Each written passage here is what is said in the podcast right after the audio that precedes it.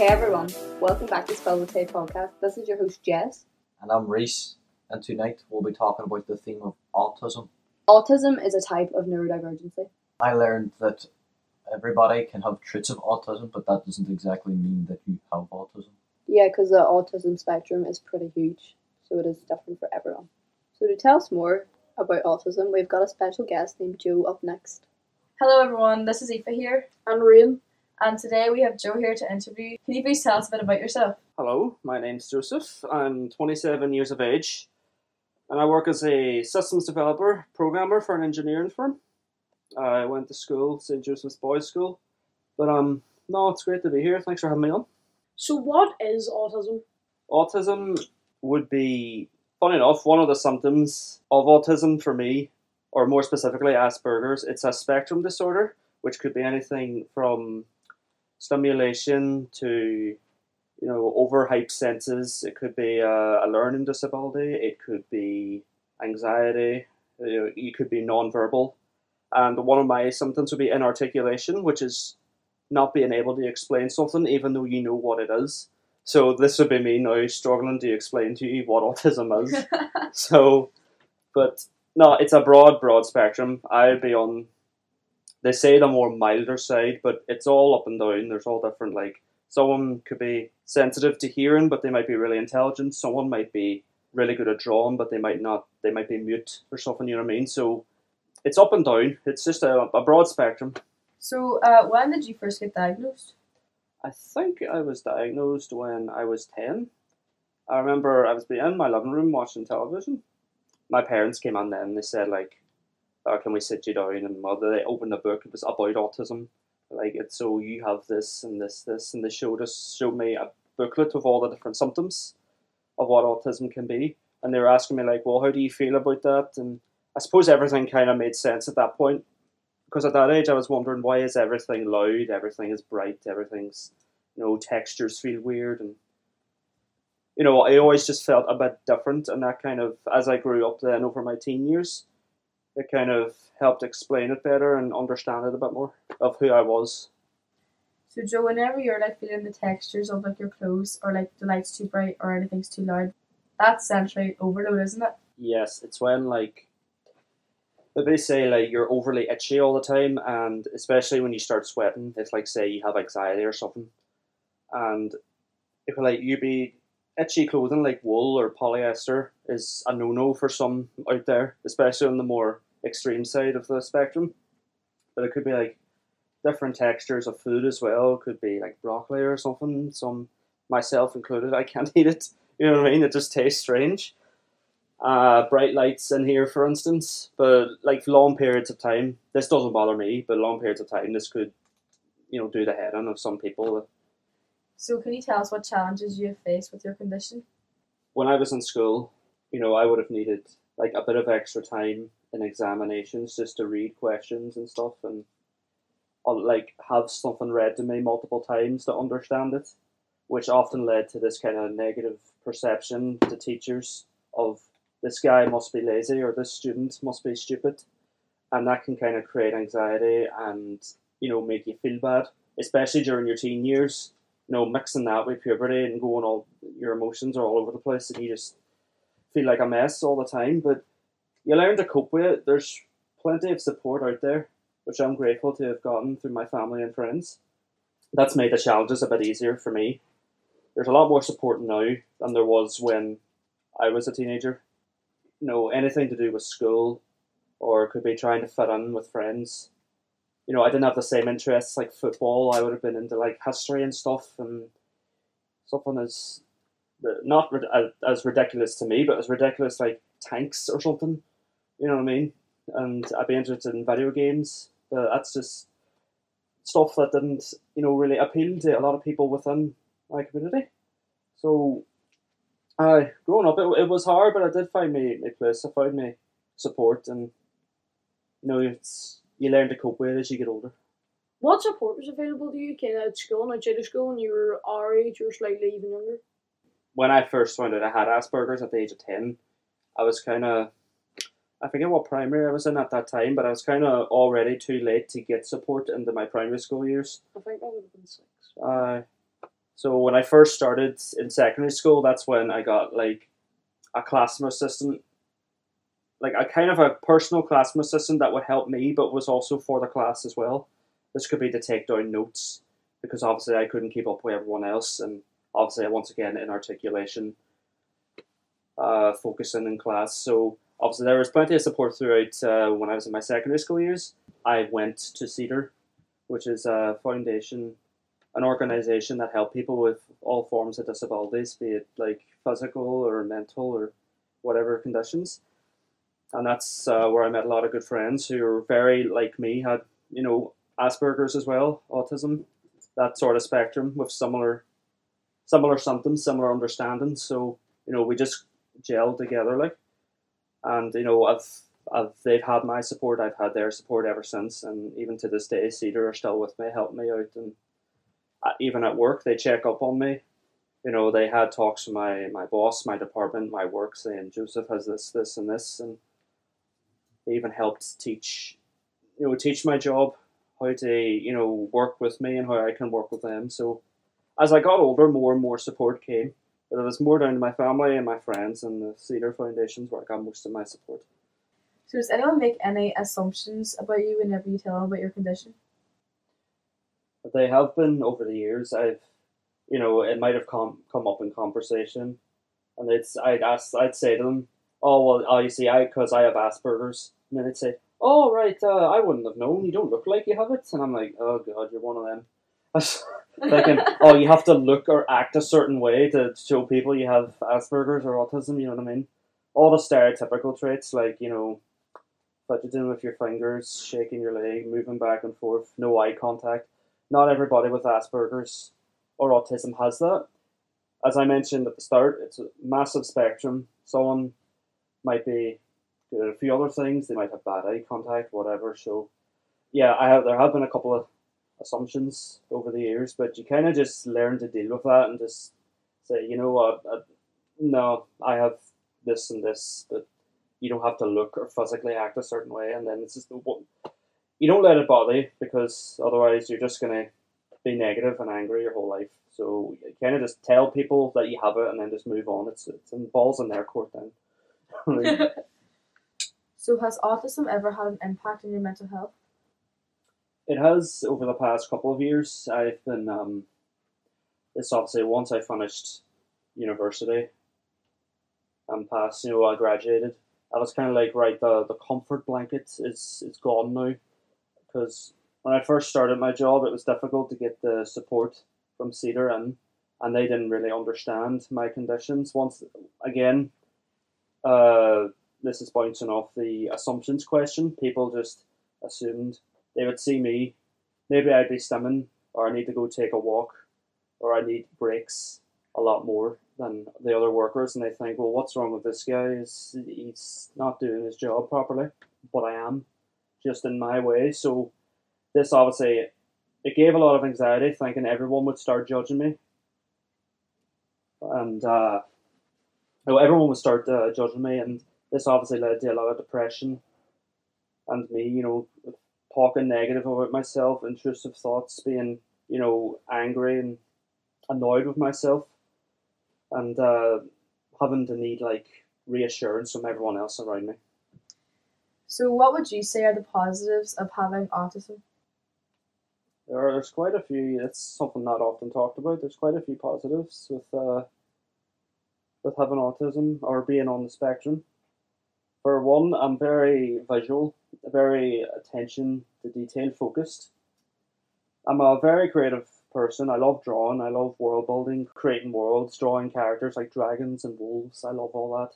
Because you do a lot more daydreaming and you see the world through your own eyes from a different perspective, you just look through the world through more open eyes and it's definitely made me into the man I am today. You know, I'm a lot more, I have a lot of compassion, a lot of empathy because I kind of know what it feels like to feel like an outcast sometimes.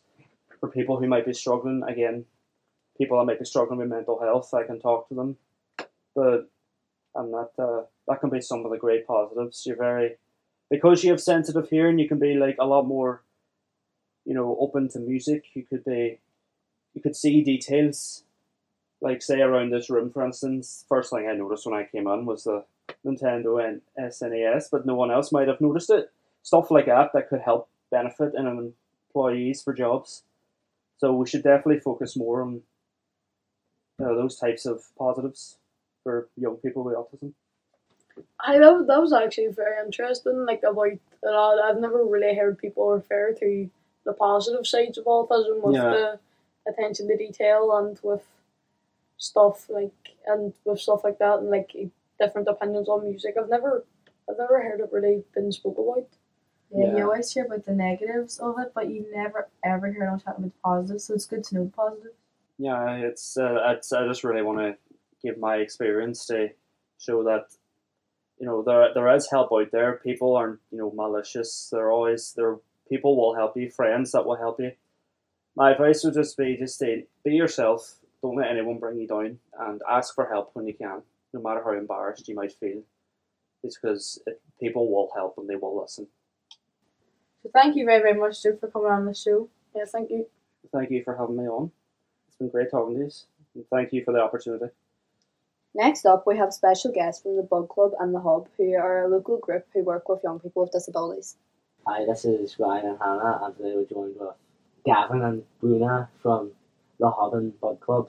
So tell us a bit about yourselves. So I'm Bruna and I work in the hub based here in Derry, Northside.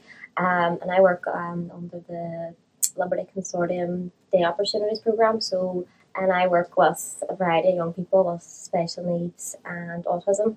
I'm qualified in community music at a master's level and I've recently completed my level three in youth support worker training. I'm Gavin Melly and I'm the social inclusion manager at the Play Trail. I manage um, Bud Club. Bud Club is the largest youth provision for young people with disabilities across the city and district. And we work with young people aged 11 to 25 year olds uh, and provide them with opportunities to socialise and engage in youth work programmes. We are all based in our premises in Northside Shopping Centre, and the message supposed behind why we have our programmes within a shopping centre is about place and inclusion at the heart of the community.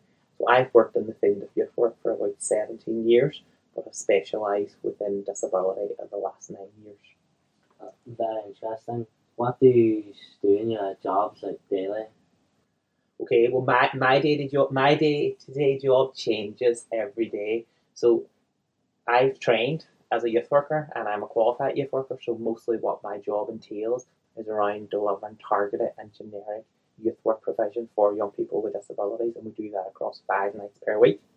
But in addition to that, because I manage the service, I have to control all the admin and program designing and planning and the funding and dealing with any of the issues and also working with a wide range of staff team.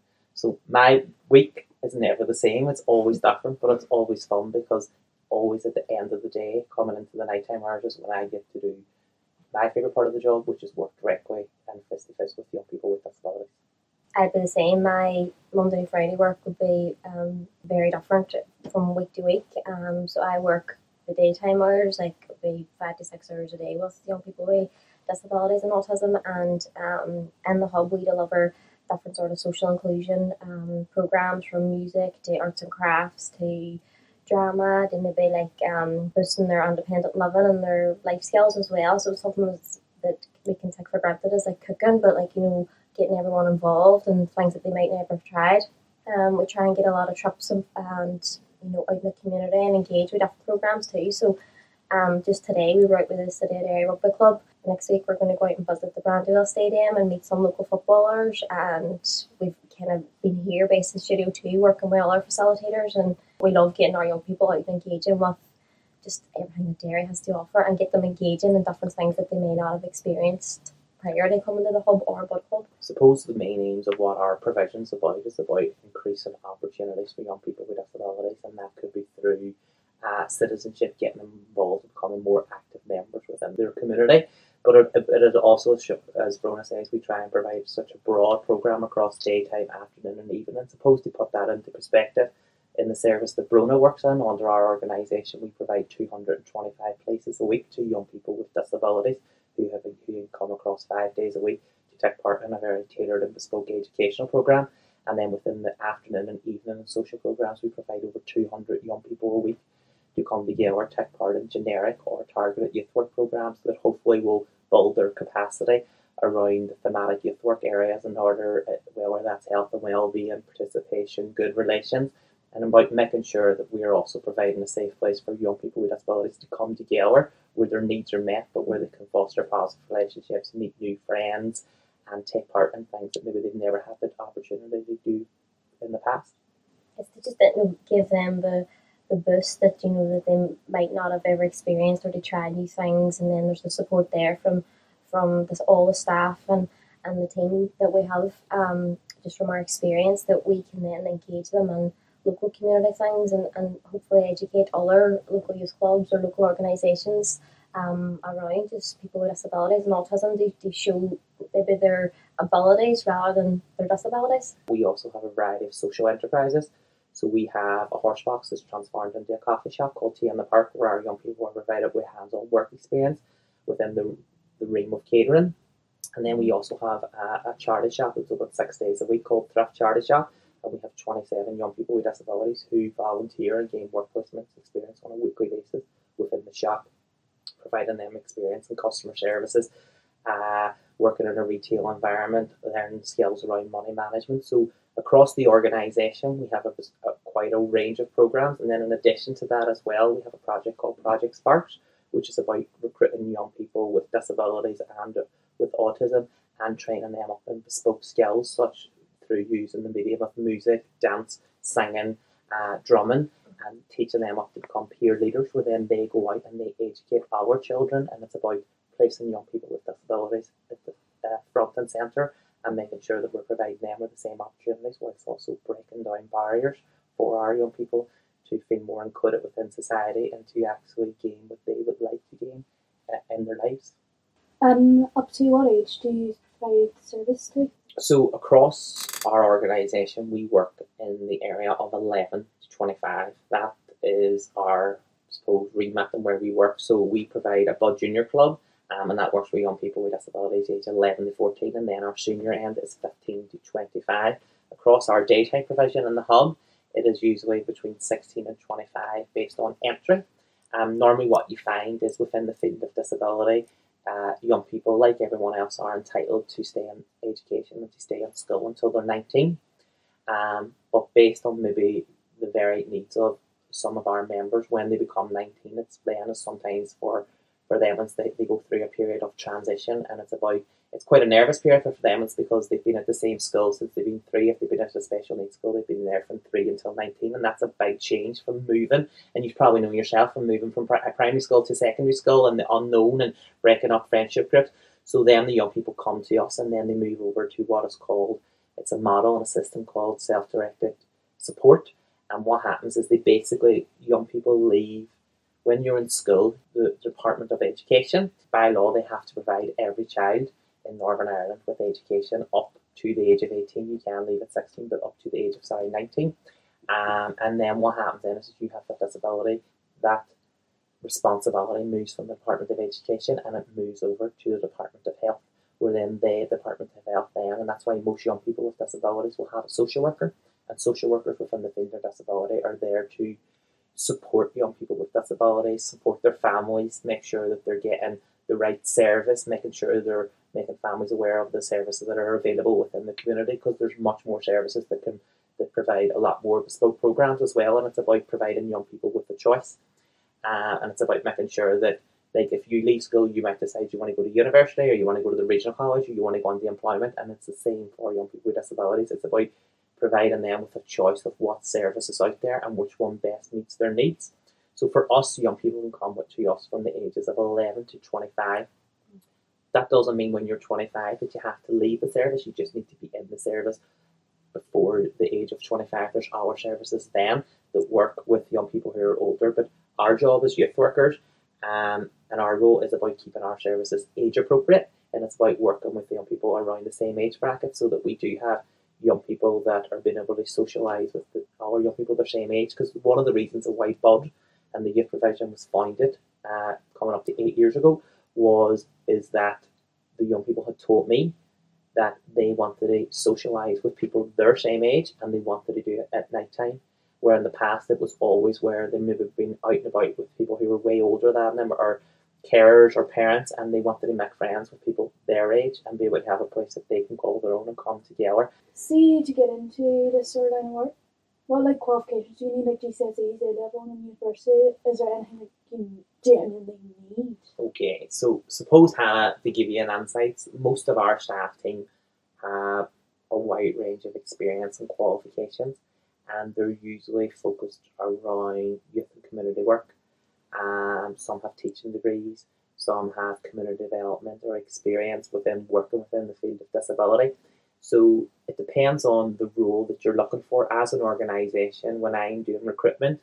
And because the provision that I run is youth work, is that in order to come on initially to start out, you have to have a minimum qualification of maybe a level two in youth work, and then maybe you might want to grow along. For me, I have a degree in youth and community work. Brona has a degree, and she also has a youth work qualification. So all of the staff that work along us have a variety of experience. But for someone who's maybe a young person that's listening to this is thinking about, well, how can I start out? How can I get involved? So one of the beauties and the good things about maybe what we do within our provision is we offer a buddying program that runs once a year where we recruit young people the age of 16 to 18. We bring them in, we provide them with both bespoke an eight week training program in order to train them up on how to be a buddy. And once they complete that program, and what that includes is they cover things like safeguarding, Makaton, disability and equality training, uh, first aid, inclusive games, team building, visual awareness training. So we try and build the capacity of these young people, equip them, and then provide them with hands-on experiences of working in the field of disability and getting that experience, particularly if, if young people are listening and thinking, well, I want to do this at university or I want to be able to secure a job. And this is a lot of these young people then come on those programs, they utilize all that experience, they get recognition for their volunteering hours, they're able to put that on their UCAS forms, they're able to put that on their their job applications or their CVs. But if you wanted to get a main uh, full time job within our organisation, normally what we ask is we usually ask for one year's minimum experience of working within the field of disability. Um, or it could be up to two years of volunteer within the field of disability, and then depending on the level of job you're requiring, it could start at a level two in youth and community work. It could go right up to a, a degree level, so it depends on the role. But if we're talking in general in terms of what young people do, if they are interested and they're looking to get some volunteering experiences, is maybe to keep an eye on the Playtrail social media pages because we always be recruiting buddying programs. And the beauty for us is, as an organisation, we're getting these young people coming in, we're able to support them, provide them with experience, help them out when they're applying to UCAS. But actually, six of my staff team that now work for me have all went through the buddying program and are now all actually full time employees within our organisation and it's through the experience and then we put them through their training and we supported them through that. So if anybody is listening and are interested in maybe getting into the field, um, maybe they could keep an eye out, maybe if they're young and at the age of 16, 18 and interested in getting in the buddying program, or if they're interested in well, how do I go into a field like that, a lot of our staff have, have studied in some way around a health and social care qualification or a youth and community qualification in terms to get into this work. It's a really social job, you know, um, you're working with loads of different people, staff and, you know, young people and it's kinda through talking to people and asking the questions, like, you know, I think that's a really good question. Like don't be worrying about GCSE and A level choices because it is through experience and maybe putting yourself out there and just saying, oh, could I get a, a couple hours volunteering or um like the buddying program, it's only eight weeks where you like it won't um, hinder you in any way. It's only going to benefit you that, like Gavin said, you'll have the experience. You write down, you said you've done it, and even if you walk away thinking, "God, it wasn't for me," but it could open your eyes to something that you may never have experienced, or you know, thought you would have experienced and enjoyed. But definitely, if someone's sitting and going, oh, "I don't know what GCSEs to pick or what A levels to pick," it's not the be all and end all, and it's not something that determines, you know, um, your life. There's always ways to, you know, find what you want to do. Like our young people are, are currently going going through like loads of different programs and just experiential learning, like kind of like going back to our young enterprise where they have they can stand on the shop floor and put out the clothes and put it through a towel and you know wash their clothes in the wash machine. But it, it's kind of things that you know it's like life skills, you know, and through their own experience like that, they like their mental health has improved and their um, their life skills have improved and their confidence and you know their their peer learning, they're learning from each other. So that would be my advice. Don't be worrying about having the right qualifications at such a young age or knowing what to pick because in real life no one actually does. Everybody, everybody's winging it, but um, seriously, like it, it's just putting yourself forward, trying these things. If you're if you're um thinking about something like that, why not try it and contact the Playtrail and look out for these different wee courses you could sign yourself up for. Winging it's my motto. on that note, let's wrap this up. Thanks, thank you so much Sarah, for coming on the podcast today. Thank you. Thank you, thanks we for did. Thank you very much. It's great to know there's like groups and communities out there that are able to help. Yeah, I think it's really helpful now that young people today can get help with their disabilities. So next up, we have our Just for Laughs section, and we will be telling some very wacky jokes.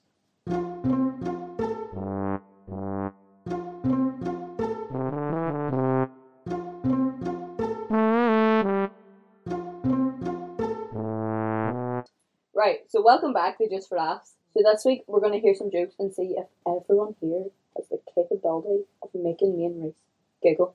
So first off, we've got Aoife, so give it away. Why are bees' hair sticky? Why? Because they brush it with a honeycomb.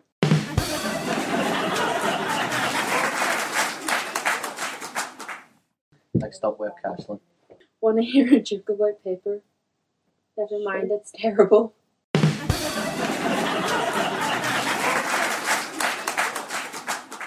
So next up, we've got Ryan Pickles. Right, so when does a joke become a dad joke? When it becomes a parent.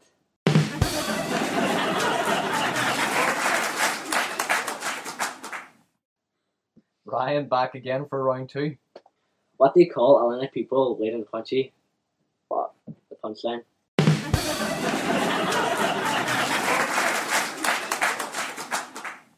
I was walking down the street the other day and I seen this boy uh, walking with his donkey and he kept hitting the donkey.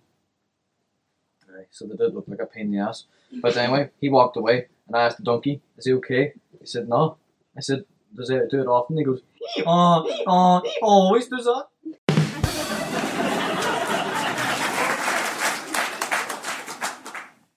Thank you for listening to Just for Laughs. As you can tell, I did not laugh because I am a wall of steel. Hello, ladies and gentlemen, and welcome to Word of the Week. The word for this week is Poke. poke van. It's Poke Man. Poke van and a poke man. Right, so a Poke Van is the ice cream van, and a Poke Man is the ice cream man, and a Poke is the ice cream in its own form. So you basically replace the word ice cream with poke. Less syllables and all that. Thank you for listening to Word of the Week. Thank you all so much for tuning into our podcast this week. We've all had a great week and we've learned so much about disabilities.